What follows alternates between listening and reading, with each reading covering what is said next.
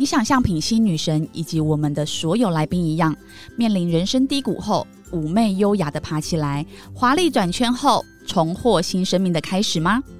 如果你有自信、感情以及原生家庭的问题，或渴望成为最高版本的自己，欢迎你加入下方高价值女神养成班的官方赖，输入“粉红地狱”四个字，我们会有专人来协助你哦。大家好，我是 V 头大叔，我是品熙，欢迎收听今晚的粉红地狱辛辣面。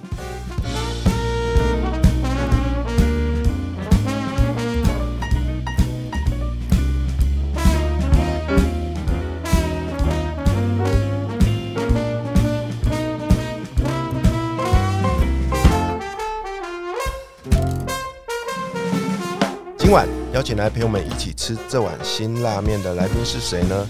哇，他是二度登场的嘉宾哈。他的第一本书《我用波段投资法四年赚四千万》，让自己成为了财经创销的作家。这次他又出了自己的第二本书《闯出人生好业绩》，让我们来欢迎。粉红地狱辛拉面的好朋友波段波段波段姐妹花，不行，我们要破蛋。陈思慧老师，Hello，大家好，我是思慧，很高兴又来到这里了，这样对，超开心，很期待这里，因为我可以看到品熙，我的美女。我真的看到老师，我真的觉得天哪，全世界的钱都被他赚走了吧？就是又是超级业务，然后又会那个波段投资吧。呃，超级业务是先前在工作二十年累积的，你好厉害哦！可是也因为这个工作，虽然说过程呃蛮奇妙的，很像那个奇妙的拍的奇幻历日记，但是我觉得它也让我人生的下半场的基础开始萌芽，这样子。对，所以我觉得赚钱这是人生一个阶段而已，可是过这个阶段要做的就不是这一类，要做一个自己觉得可以，人生就像回力标一样。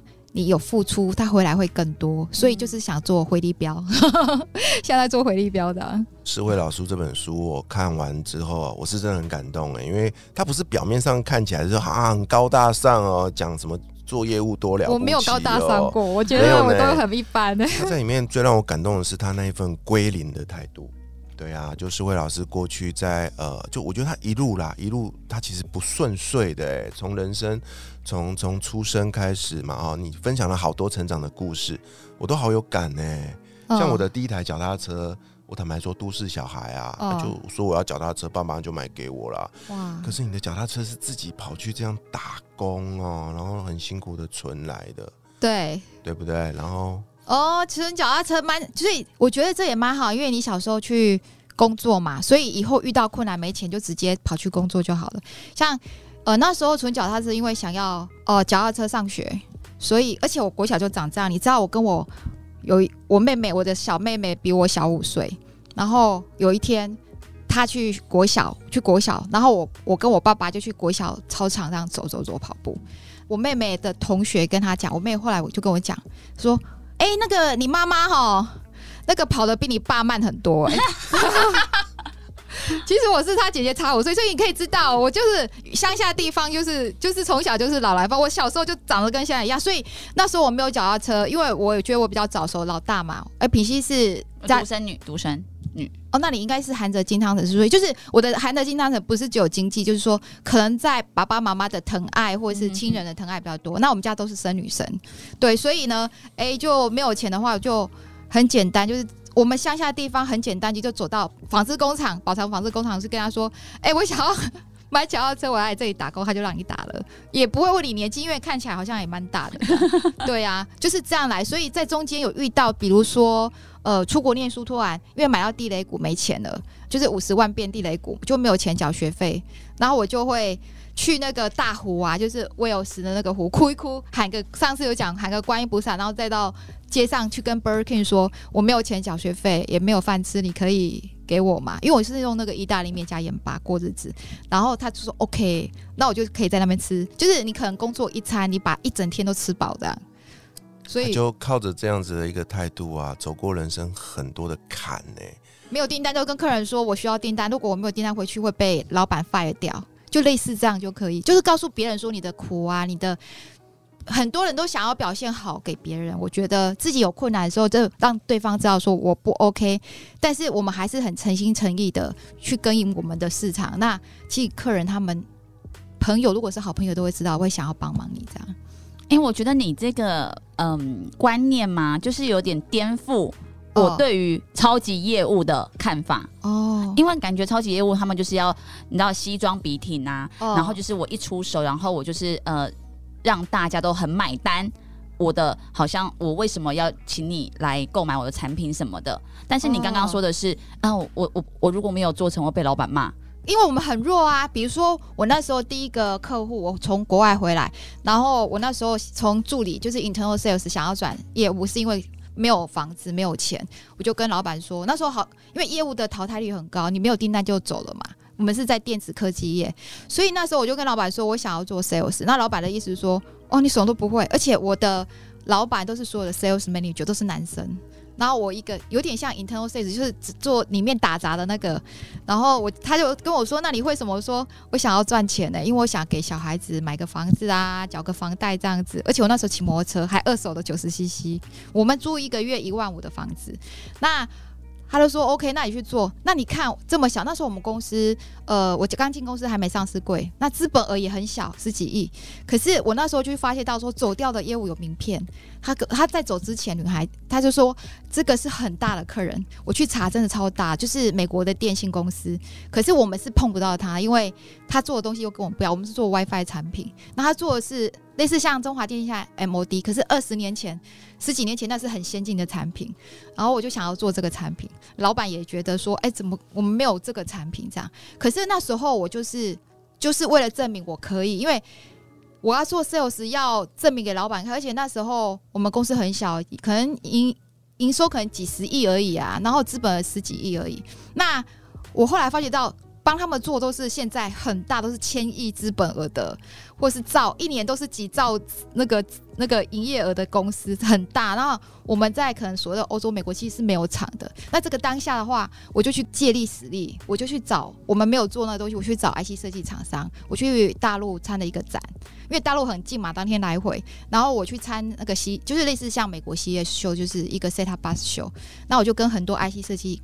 厂商聊天，但是美国的，不管是博康、马威尔、T 啊、Intel，哈啦哈啦哈啦，就是平时也会聊天嘛。聊聊的话，他们就哎，好啊，那你这个板子拿回去，我就把那个板子就跟老板说，我们可能有订单，我就去美国。可是其实当下，我觉得业务有一点就是说，你要自我洗脑。其实你知道这是没订单的，可是老板会说，你这一趟出去，那是希望你拿大单回来，没有订单就不要回来。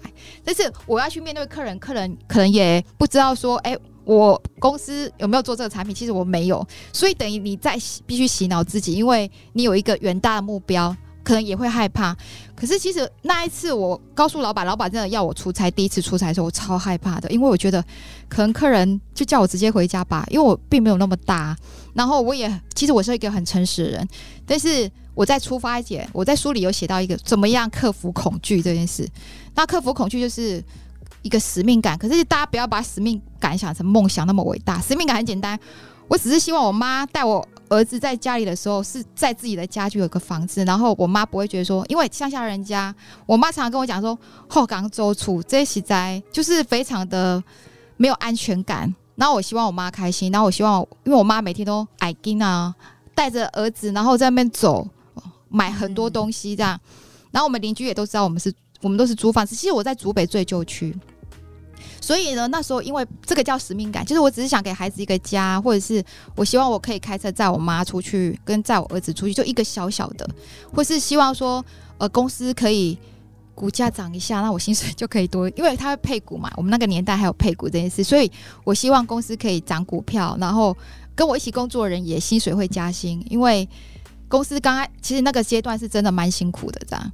因为带着这个叫做小小的一个，其实是进程，我可以做到，我就出去了。但一出去就当然是碰到冷水，因为这很正常。而且我一去，客人就说：“啊，你你今天又来哦？”我说：“对啊，我是某某公司，我是谁？”他说：“哦，你你的你来哦。”然后客人还见你，然后说他客人很大嘛，然后他因为他有给我一个机会啦，那我就去见他，我说：“对啊，什么就跟他聊聊。”他说：“可是那你住哪里？”我就说我住。day，我我就直接跟他说我住很破旧的地方，就 day in，他就说啊 day in 哦，你怎么住那种地方？那在美国这种 day in 的东西就是在，因为我都是自己租租，就是自己订机票啊，租房子，然后自己寄 map，然后自己出开车去这样。然后呢，他就说呃你怎么住那种地方？我说没有办法，我们公司比较小这样子。他说。day，因为一天四十九点九九，他说：“哎，你那些 competitor 都在我旁边有 office，因为他美国的公司很大嘛。然后呢，他们都二三十个人都坐在这里呢。我说我没有，是 travel base，因为我老板这一次愿意让我来，就是旅行来这边。然后我还回去还要看小孩，因为我那时候刚生小孩没多久嘛。那那个客人就说：可是那他们都住 holiday inn，哎，就是四星级的，就是一天要两百多块美金的。”你可以知道，客人那时候就已经知道你有多小，然后你有，因为本来客人没有感觉这样，然后后来就聊一聊，他说：“哦，那你回去吧。”就回去了。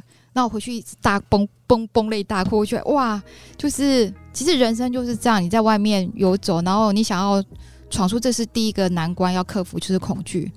然后那时候很难过，然后我就想说，不行，我在书里有讲哦，当你有负面情绪很难过的时候怎么办？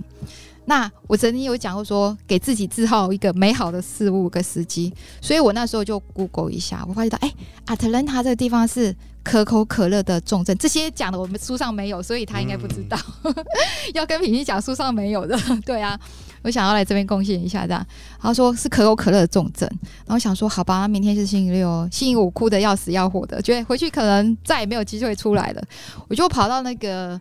Atlanta 的 Coca-Cola 的 headquarter 的总部了，然后就进去，然后一进去哦，哦，突然一个东西就后面就碰到我一下，我一看进来是一只可口哦，可口可乐它的代表动物是北极熊，好大一只，我一转过去看到它，我就嚎啕大哭，我就一个人竟然这么就抱着北极熊，对，我就抱着北极熊哭，然后呢，他跟我说旁边哦，全部都是可口可乐，三十年的，第一年 Day One 的可口可乐到。现在的可口你都可以喝到，那我就喝了有绿色可口可乐，哎，薄荷口味的，有樱桃口味，边喝边哭，哎，就是在可口可乐的那个，就把这三十年的都喝完了，哎，就边喝边哭啊，然后哎哭哭哭完现在没事，然后我就买了十几只北极熊回去送给同事啊，送给我儿子这样。然后对，就是这是很正常。然后我回去之后哭哭哭完之后，晚上我就想想，我就写开始做事情，写 email 给我客户。哎，星期五跟你聊完还挺不错的啊。然后那个我刚刚跟我的那个 R&D talk 一下，其实我们 R&D 不会做这个板子，就我我可能懂一点皮毛这样。其实我电子类股，你说是为什么要写这本书？因为太多酸民说你四年四千万怎么来的？可是他们不知道我是有深厚二十年的功力在电子业来的这样，所以我很感谢这二四年。那我就跟他讲说，呃，我星期一我跟阿迪讨论过，我们大概有做什么，我可以帮你做什么。比如说我可能 WiFi 比较厉害，那我必须让他知道我们 WiFi 是台湾第一名的。虽然我很小，因为那时候 WiFi 还没有像现在这么发达的。那我可以帮你做什么？那我他就说好，那你就来吧。因为他看你，其实我觉得人哈，就算你很小很不 OK，你让他知道，他会因为你的诚意被你感动，这样，所以我就去了。去了之后跟他聊的时候呢，诶，他就给我一个阿迪的，就是一个产品规格。可是产品规格是他跟其他坎坷迪的做，不一定说是给我订单，他只是可能要你知难而退吧，或者是你可以拿个东西回去敲差。可是这个对我来讲说，至少我跟老板。讲的是说，我有拿到一个 ticket，就是说，哎，客户有给我们产品规格，我回去就开始请阿 D 照着做。可是你回公司的时候，公司会想说，哎，我可能没有订单，因为我要花人力物力在你身上，而且我们公司并没有这个产品，所以我每天要跟自己洗脑，跟老板说有，然后跟客人说我们会做这东西，其实中间失败十三次，中间历程超困难的。然后在这个失败当中呢，就是每天你要跟自己洗脑，我可以做到，因为我想买房子给小孩住，我想要希望对我妈妈好一点，慢慢洗脑。这边品熙，你有没有听出来那个诗慧老师为什么能够走到今天这么成功？因为他很会幻想。嗯，对，这是很重要，这真的很重要。有一句话叫做：有些人是因为相信所以看到，但有大部分人是因为看到看到我才愿意相信。社会老师从小就是因为。因为相信，所以看到。对啊，我在看你这本书很多感触啊，因为我自己也是电子业嘛，哦，其实我也做过采购。社会老师就是那种我们在当采购的时候，每天厚着脸皮来拜访你的那种很可很坚持的业务。对啊，那通常你也知道嘛，一开始我们都不会理他嘛，小公司嘛，对不对？嗯然后也没有什么过人的技术，我们都不理他，都给他吃闭门羹。但是呢，因为那也不是我故意的，就是因为他就是很小啊，他们也没有现成的产品。可是你就看他一天到晚来，一天到晚来，一天到晚来，嗯然后每次来态度都很好，然后每次都会跟你聊天，久而久之啊，你就觉得好像变朋友了，然后慢慢的你会被他感动，然后呢，你就会也帮他找机会，然后久而久之，突然有一个机会，你就哎有一个，比如说有一个新的产品要开发，缺一个什么零件之类的，你就会跟他说，哎，你要不要来试试看？对，对就这样，就这样。对啊，所以他书里面写的这一些，他曾经发生过的事，哇，对我来说是很有感的。还有一个我很有感的，就是在报价的时候，哇，那个 B O M 嘛，报价的时候，你把那个报价，把那个技巧，教把大家如何报价，小公司如何报价可以胜过大经理。对，就是把那个细节藏在便宜的零件里面，有没有？因为大家都会这个教科书没有，也没有人写过。是啊，所以我说对这本真的是真心真意写出来的书啊，对啊，那大家不要再酸施慧老师了，他能够四年赚四千万，真的就是过去这个二十年间厚植的一个实力啦，才会在里面找到很多人生制胜的秘诀哦。可是为什么会有人要酸呢、因为这一段我不知道哎、哦，因为酸民比较多，是因为那个我记得我第一次出书的时候，我去雅虎 TV 录那个宅女小红的节目，嗯很开心，就是。去录完，然后那天中午嘛，宅女小红雅虎 TV 直播，在中午就十二万多人上线，啪啪啪啪啪啪！我想说，哇，这流量这么好。然后我晚上回去的时候，我儿子那时候高一，然后女儿小六嘛。那儿子一回去说：“妈，我看到那个在这里，我要讲事件 A、B、C，因为这个是我觉得这本书，我觉得事件 A、B、C 就是处理负面负面情绪这件事，就是说一个东西要告诉大家，东西来的时候没有对跟错，主要是我们的信念 belief A 嘛，哈，好，事件来了，回去我儿子就说，那个妈，那个酸米在下面说。你根本是个嫁给富二靠靠跟男生睡觉才变有钱的，你不是一个小资女，你为什么要骗大家你是小资女？下面就很多酸民，他说他们叫你去睡棺材啊，就就说我哇，好女残忍哦！生比较不要脸这样，有没有？小品性应该有这种感觉，因为我们都是女孩子，就是睡棺材为什么要睡棺材？他就叫我去死去睡棺材，就是那个。是这样的意对思。对对，就是说，就是说我很那个嘛然，后我想睡浴缸不行吗？我什么睡？哦，有创意，有创意我。想躺在那边不行。我 对啊，就是去困棺棺材，就是说嗯他觉得说，哎，你你明明就是因为你上雅虎 TV 是直播，你可以看到本人嘛。那我们看到你贵气的样子，对不对？其实也没有，就是穿套装，就上班 OL 的套装而已，没有，只是说可能在讲话是什么的。因为我们也经过这么久二十年的历练，当然是跟以前不一样。然后你知道吗？这件事件发生，我的儿子想法是这样。说哦，那个酸民说这样子，可是我当下心心情其实没有好，就是 belief 我的信念其实没有好。那这时候我的女儿呃云云啊，她她六年级，他过来就跟他爸爸说：“爸，你是富二代耶，好好哦。”天哪，我爸那个妈妈竟然嫁给富二代耶！我那时候就大笑，然后我觉得他超天真的，我就觉得说，哦，我的信念突然，我的 belief 了突然就转变了，这也好像也没什么不好，然后情绪就变好了。所以我后来就发跟你讲，就是要跟大家分享说，一个事件没有对错，就像情绪也是没有对错。你现在想要生气，想要难过哭，那你就去做吧。就像说这些事情 OK 之后，你的想法、你的 belief 信念是什么啊？接下来我们的 action 怎么做，那才是重点。所以情绪事件 A、B、C 就是这样子。哦，哎，讲到你老公，我也想问一个八卦哦。我在这本书，其实我一直很好奇啊，就是这位老师很正，你知道吗？然后这样她老公很丑吗？就工程师的样子。我老公出去要戴帽子，对啊，我就为什么没有没有头发没有头发？对啊，哦然后我就很好奇，他到底是怎么把到他的？可是我在书有看到小秘诀哦，嗯，就是你在英国啊念书，那时候没钱的时候到处借钱，听说他有借你是吗？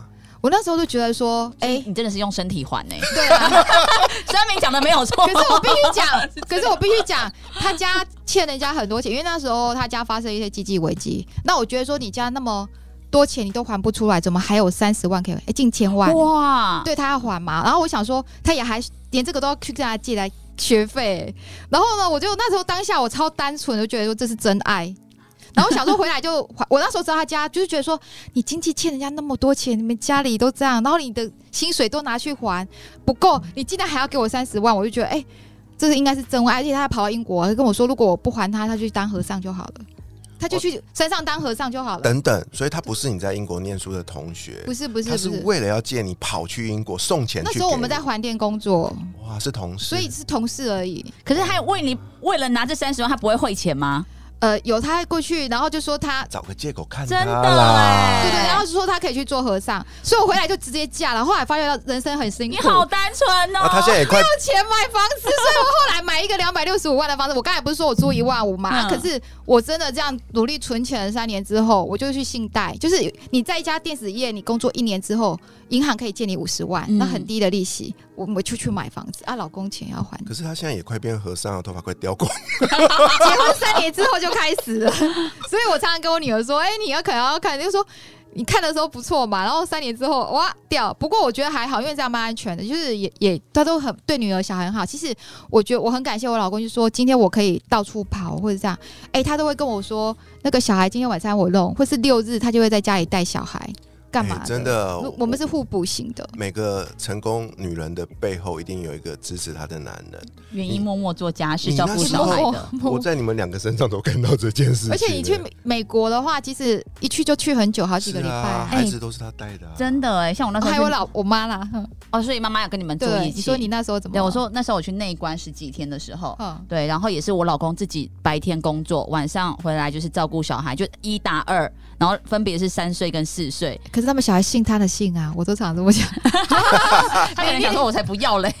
哦可是嗯，就是他们很爱他，我觉得你老公是，我看你的 FB，我觉得他超爱小孩的。其实有时候我我会看不惯我老公可能凶小孩，我就还会不爽他哦，嗯还为了这个我说要离婚。但是我前两天刚好我老公去南部玩，我一打二两、天而已，我就 已经快要发脾气了。然后我我竟然也会就是有点失控，说这有什么好哭的？对，然后嗯我就忽然觉得天哪，我老公其实已经脾气很好了。在这件事我才情上，两天，我认为你老公处理的比你好。我觉得是是因为我之前都会指责他说，嗯因为我比较少照顾小孩，嗯所以他有时候被小孩弄到真的是就是脾气很不好。然后我还说你这样子什么呃，我要跟你离婚。但是当我自己一个人才照顾两天，他是那时候他是直接照顾十四天，对。然后我就觉得天哪，我老公真的很了不起耶哎、！那你们平常像，如果你老公忙，因为他是医生嘛，那你也忙，因为你要跑外面，而且你还有课程，那小孩子真的没有办法去接婆受。婆就婆婆或陪玩姐姐，哦，有有有陪玩姐姐，对对对？陪玩姐姐就是晚上陪小孩，半夜陪爸爸。呵呵呵呵，没有啦，就是对啊，就是有陪玩姐姐可以呃协助。就是需要有真的需要有人照顾，有时候太累的时候，因为而且我觉得你工作是非常繁忙，需要用大量努力，而且要专注力这种。对啊，所以聊到这边呢，我想要请石慧老师跟我们分享哦，刚好符合你的座右铭呢。石慧老师今天为我们带来你的座右铭是什么呢？呃，互相提携，互为贵人。是啊，你们的另外一半都是自己的贵人。对，是吗？老老师，这个互相提携、互为贵人是指老公吗？还是说朋友任何人都是我？觉得只要这些人他掉下来都很不可思议。比如说，你说嫁给我老公好不好？我现在想也蛮不错。如果今天他真的是郭台铭好了，我可能就没有办法有今天的我。我、嗯对就是说肯定 像有一些人，他可能嫁医生，就是嫁给富二代什么的。可是我都常常跟我女儿说，其实嫁给跟你们就一般的就好了，因为第一个没有那么大的压力，第二个你你喜欢做什么，他也没有那么多家规来管你。嗯所以，我很感谢我老公，就是因为这样，我才可以自由发挥自己的潜力。因为我觉得品熙跟我比较像，就是我们都可以自己呃独立自主、经济独立的女生，所以其实我们喜欢自由的感觉，不喜欢被束缚。那我老公呢很好的一点，我觉得他不会来担心我，或是怀疑我说哦，你这里不能出去什么，从来都没有过。那我也从来没有这样怀疑怀疑他，就是我们都是在很好的信任基础之下，然后互相的互补，这样我觉得这个感觉最好了。没错，互相提信携，任，互为贵人，就是诗慧老师成功的一个秘诀哦。时间的关系，我们这集先聊到这边。在下一集呢，我们会邀请诗慧老师继续跟我们分享更多她的故事。我是鼻头大叔，我是品心女神，粉红地狱辛辣面我们下集见拜拜拜